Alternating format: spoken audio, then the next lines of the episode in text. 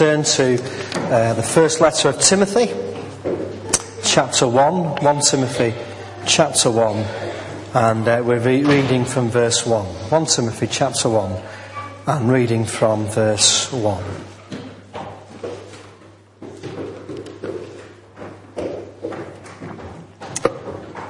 Paul, an apostle of Christ Jesus, by the command of God our Saviour, and of Christ Jesus our hope. To Timothy, my true son in the faith, grace, mercy, and peace from God the Father and Christ Jesus our Lord. As I urged you when I went into Macedonia, stay there in Ephesus, so that you may command certain men not to teach false doctrines any longer nor to devote themselves to myths and endless genealogies. These promote controversies rather than God's work, which is by faith. The goal of this command is love, which comes from a pure heart and a good conscience and a sincere faith. Some have wandered away from these and turned to meaningless talk. They want to be teachers of the law, but they do not know what they're talking about or what they so confidently affirm. We know that the law, of, the law is good if one uses it properly. We also know that the law is made not for the righteousness, but for the lawbreakers and rebels, the ungodly and the sinful, the unholy and irreligious, for those who kill their fathers or mothers, for murderers, for adulterers and perverts, for slave traders and liars and perjurers, and for whatever else is contrary to the sound doctrine that confirms to the glorious gospel of the blessed God which he entrusted to me. I thank Jesus Christ our Lord who has given me strength that he considered me faithful, appointing me to his service. Even though I was once a blasphemer and a persecutor and a violent man, I was shown mercy because I acted in ignorance and unbelief the grace of our Lord was poured out on me abundantly, along with the faith and love that are in Christ Jesus. Here is a trustworthy saying that deserves full acceptance. Christ Jesus came into the world to save sinners, of whom I am the worst. But for that very reason, I was shown mercy, so that in me, the worst of sinners, Christ Jesus might display his unlimited patience and as, as an example for those who would believe on him and receive eternal life. Now to the King eternal, immortal, invisible, the only God, be honour and glory forever and ever. Amen. Timothy, my son, I give you this instruction in keeping with the prophecies once made about you so that by following them you might fight the good fight, holding on to the faith and a good conscience. Some have rejected these, and so have shipwreck, shipwrecked their faith. Among them are Hymenaeus and Alexander, whom I have handed over to Satan to be taught not to blaspheme. Well, this morning at the beginning of the, the new year, we are uh, beginning a, a, new series. Um, in the first uh, book of Timothy. And uh, we're going to be working through the book of Timothy over the next five or six weeks, uh, looking at, uh, at, some of the uh, issues and, and, things that it raises, and uh, all sorts of things in the book of Timothy. And um, Paul himself summarizes um, what Timothy is about in in his letter. And uh, we'll see that it's concerning the church and how it works, or in some cases doesn't work, and uh, what we have to do uh, when it doesn't work. So we're going to be looking at different aspects of, uh, of church life and uh, how we fit in and play our parts.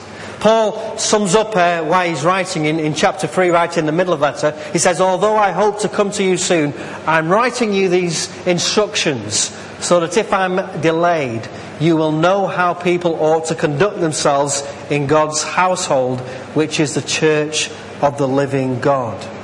So, what we have here is, is a manual, if you like, uh, in this letter uh, to Timothy about how to do church together, about uh, the things that are important, about the things that we should be doing and the things uh, that we shouldn't be doing. Every now and again, uh, you know, someone will come up to me and say, Well, why do you do this in, in this particular way? Or, or why do we do that? Uh, especially when new people join the church very often. Uh, you know, why do we do things in the way that we do them?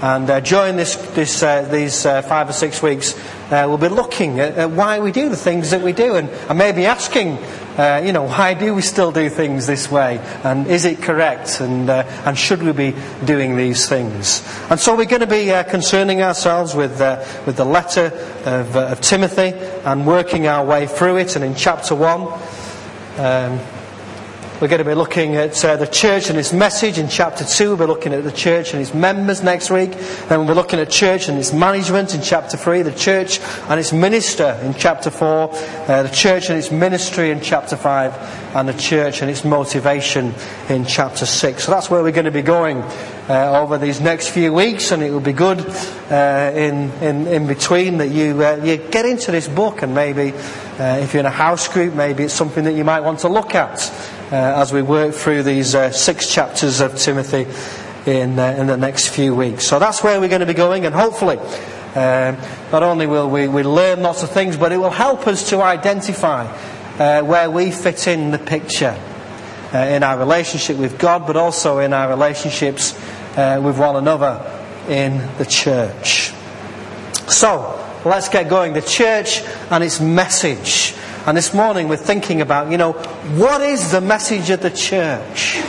What is the message of the church? I wonder if you had to sum up the message of the church, what you would say it was. Could you sum it up in a sentence? Just for a moment, turn to the person next to you. I don't think long about it. Just say the first thing that comes into your head. Sum up the message of the church in one sentence to somebody next to you. Just, just for a couple of minutes.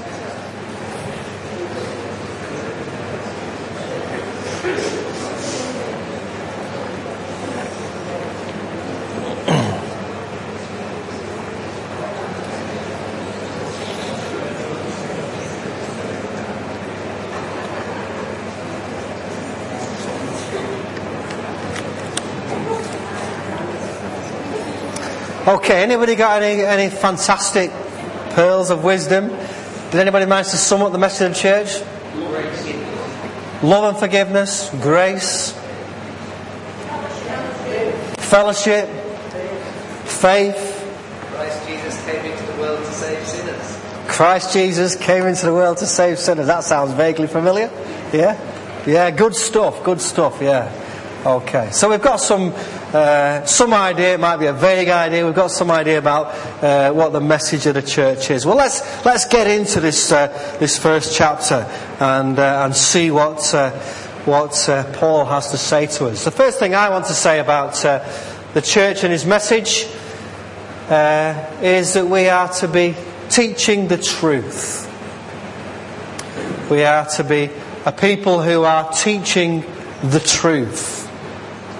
It would seem that, uh, that as uh, Paul writes to Timothy, uh, that there were people in Timothy's church who weren't teaching the truth. How do we know that? Well, Paul says he's obviously got some uh, information uh, about the church in Ephesus.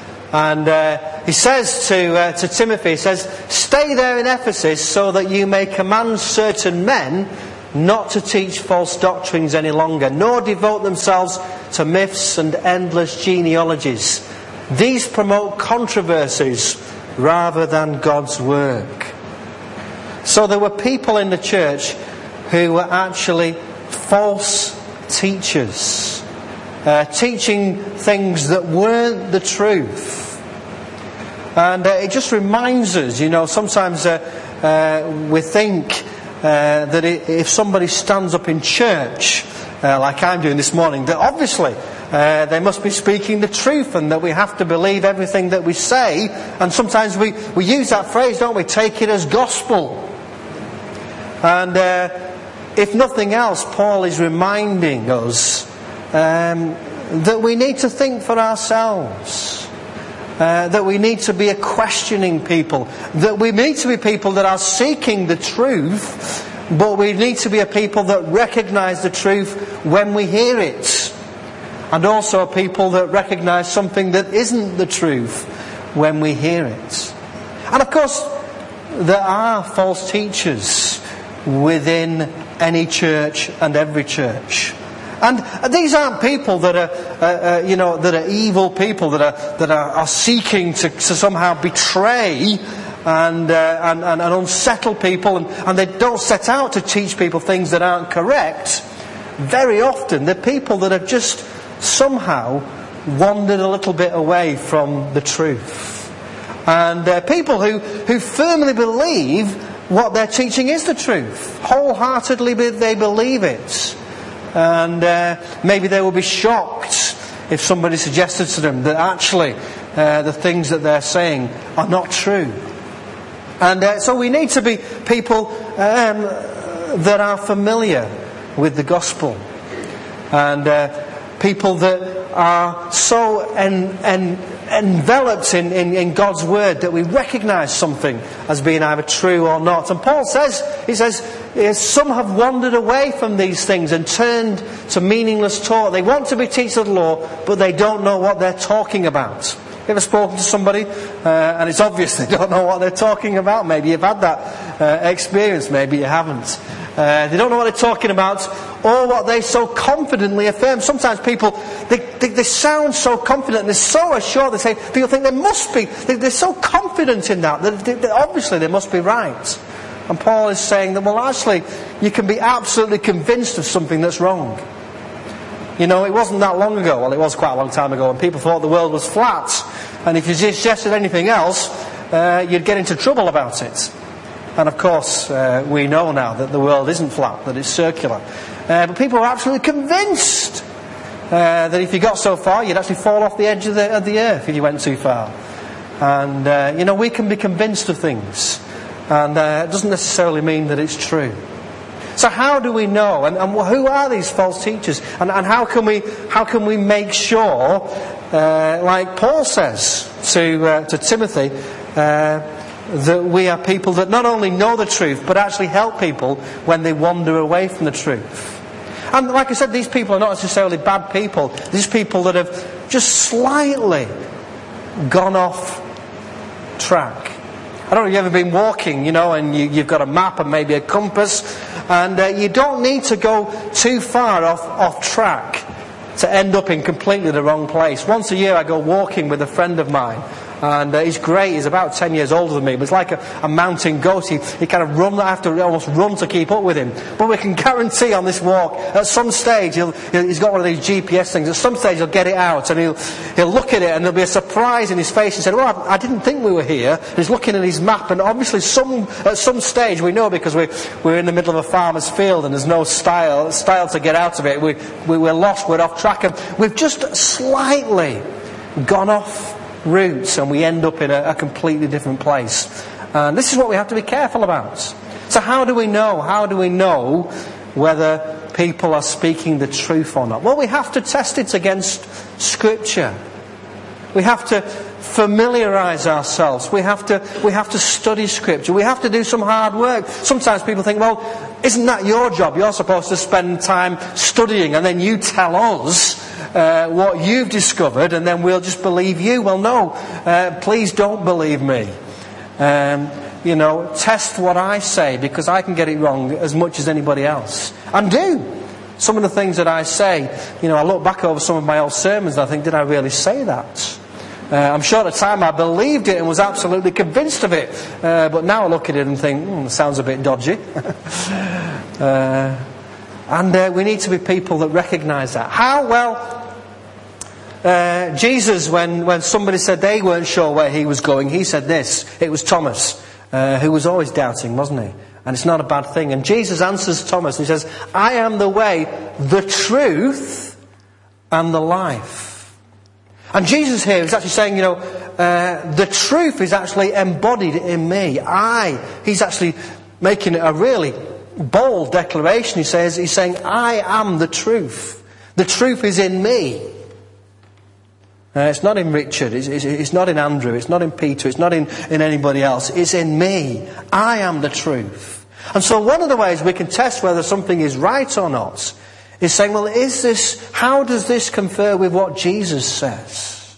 Does it match up? And if it doesn't, obviously, uh, there's something wrong. Uh, Tony Campolo tells uh, the story. He says this, he says, sometimes church people are just downright legalistic. They lose the essence of the gospel in an array of petty rules and regulations. A friend of mine who lives next door to a Seventh day Adventist woman talked about being confronted by her on a Saturday morning as he was cutting the grass in his front lawn. The woman said in an abrupt, condemning way, It's the Sabbath. You're cutting the grass on the Sabbath. My friend, trying to defend himself, said sheepishly, Well, Jesus picked corn on the Sabbath. To which the woman shot back, Two wrongs don't make a right. My friend said the worst part of it was that the woman didn't see the humour in what she had said. You know, sometimes people can get so far away from the truth and be so convinced that they can't even say when they're doing things or saying things that actually disagree with Jesus. Um, they've gone a long way off track. And so we need to be uh, people who are who, who know what Jesus said, who know how Jesus lived.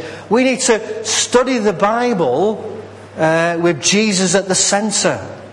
Because there's even things in, in the Bible, uh, in the Old Testament, uh, that we might want to disagree with.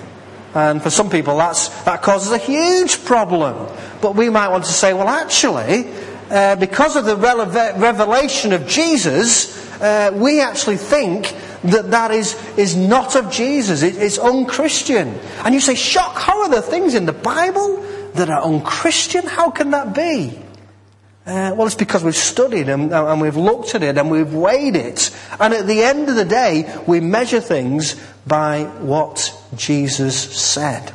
And so when somebody says something that's so out of line with what Jesus said, some of you, I'm sure, uh, watch the God channel and, and other things like that, and, and, you'll see people, and you should automatically recognize, you know, when somebody uh, says, you know, sow into my ministry, send me money, and God will bless you and answer your prayers, you should automatically have a, a, a warning bell alarm saying, hang on a sec, this doesn't sound like Jesus.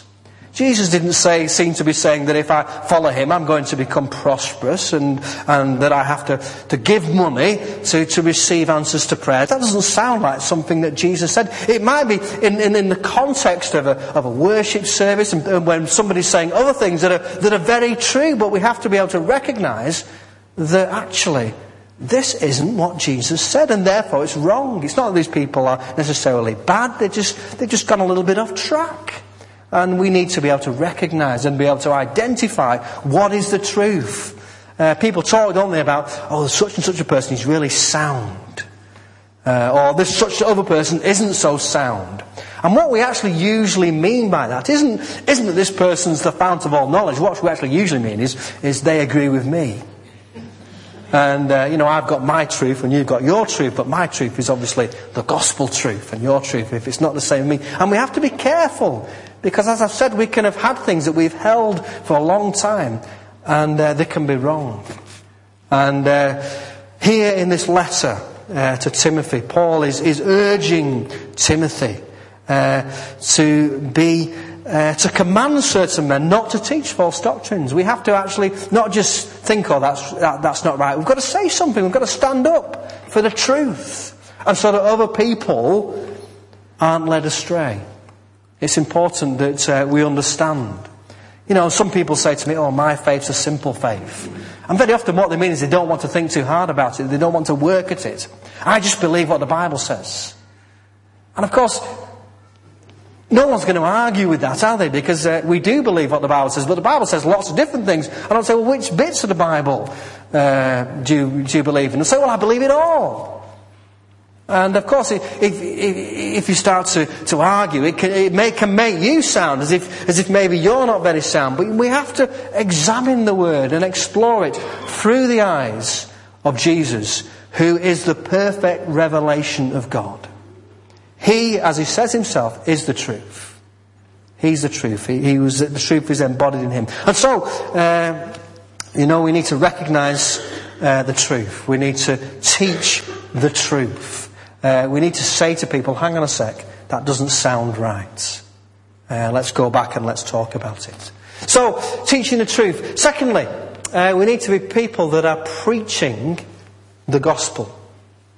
We need to be people uh, that are preaching the gospel. Paul talks about the fact that uh, the, the reason why he knows, he talks about people who doesn't know what he's talk, who are talking about. He knows what he's talking about because he gives this example of the transformation that's happened and taken place in his life. He says basically, you know, this is what I was like before I met Jesus. And this is what I'm like after I've met Jesus. And it was the power of the gospel that transformed Paul's life.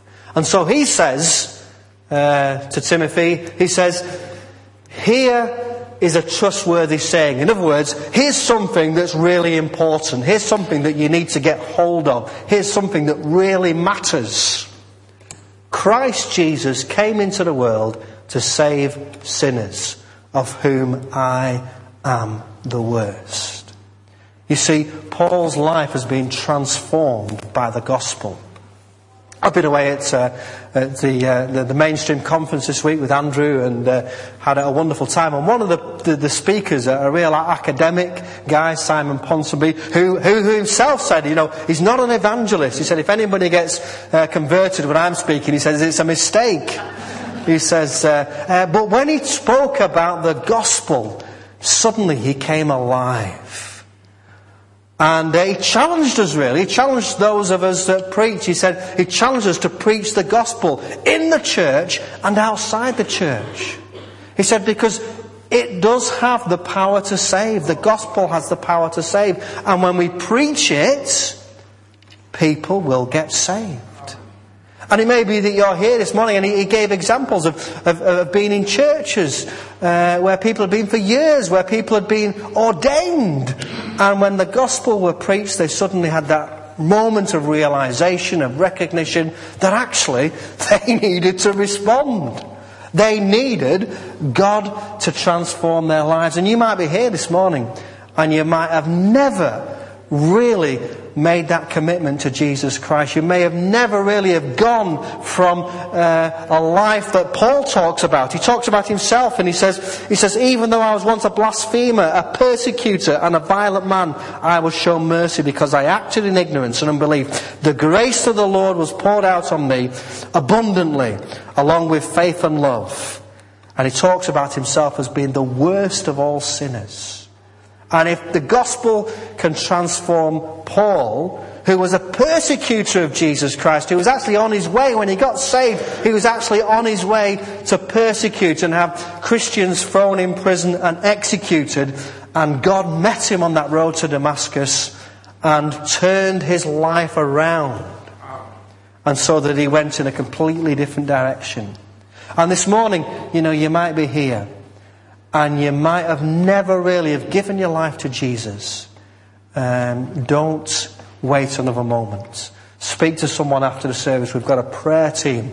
If your life, you know that you need to be transformed, if you know that the gospel, if, if God is speaking to you this morning, then do something about it.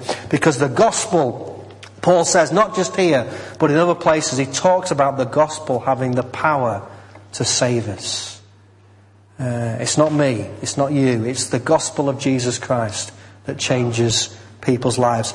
And our task, the message of the church, is to preach the gospel. And if ever a generation of people needed the gospel, you know, we begin this new year and all we hear is bad news. Not just bad news, but a bad forecast, isn't it? So I'm not talking about the weather you know, the, the current economic climate, the job prospects, even people, you know, it's affecting everybody. The Baptist Union struggling and they're going to have to make job cuts. It's affecting everybody. And if ever the world needed to hear some good news, it was at this moment. And we've got this good news in the gospel of Jesus Christ. It's good news for everybody, those inside the church, but those outside the church as well. And we need to be preaching the gospel. It doesn't mean that we have to stand on the street corner and tell everybody that they're wicked and that they're going to hell. It, mean, it means that we need to share what we have discovered.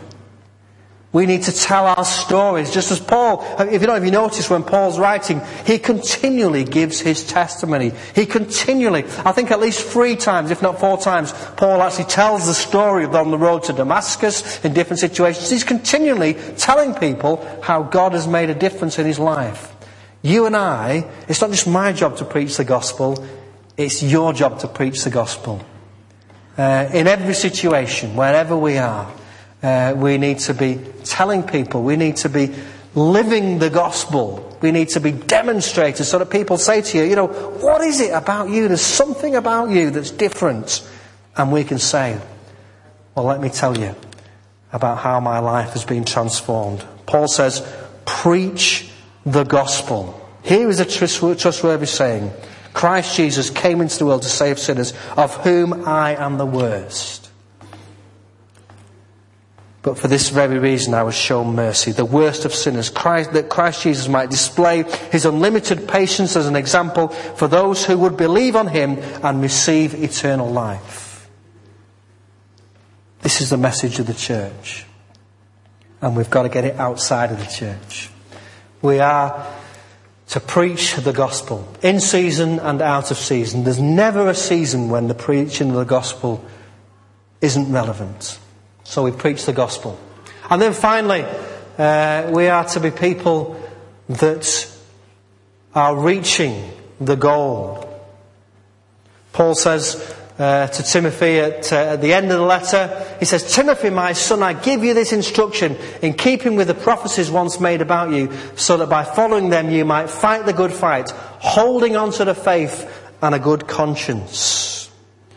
And uh, what Paul is saying is, you know, live up to the calling and reach the end of the goal and ambition that was given to you. In other words, don't give up. Don't give up. You know, it's so easy, isn't it? And all of us will know people uh, that have given up on God. It might have been through uh, circumstances, it might have been through tragedy, it might have been because they've fallen out with people about uh, what is the truth in the church. And uh, Paul uh, says to Timothy. He charges him, Timothy, my son, I give you this instruction in keeping with the prophecies once made about you, so that by following them you might fight the good fight, holding on to the faith and a good conscience. We are to be people uh, that fulfill uh, the ambition, the, the things that we're meant to do. We're supposed to reach. I remember I said before, you don't need to be too far you know, off, off track to end up in a, a completely different place. You know, God's got a plan and a purpose for us. And when we go off track, we end up somewhere where God doesn't want us to be. Because we've diverted from the path that God had planned for us. Reaching the goal. Paul says to Timothy, he says that he talks about people that whose, whose, whose some have rejected these and so have shipwrecked their faith. And, uh, you know, if we had time, it would be interesting to go into that last verse, wouldn't it? Where it says, uh, he mentions a couple of people who he says he's handed over to Satan to be taught not to blaspheme. what does that mean? Uh, maybe that's uh, something that we look at at a cafe church. You know, handing someone over to Satan so that they can be taught not to blaspheme a bit of a minefield there, isn't it? That, that Satan might be actually used uh, to teach somebody and bring somebody back on track. And that sounds a bit strange, doesn't it? Um, but Paul is giving this instruction to Timothy. Uh, this is the message that you were given. Uh, it needs to be the truth. You need to be uh, teaching the truth. You need to recognize when people are off track, when people are out of zinc, when people are, are out of beat with what the Holy Spirit and what God is saying through Jesus. We need to be preaching the gospel. We're a gospel people, and the gospel message needs to be preached so that people come to faith. We want to see people come to faith in 2012 in Jesus Christ. And we need to be reaching the goal. Uh, we're working and walking towards a specific goal that God has given us in preaching and teaching and reaching people.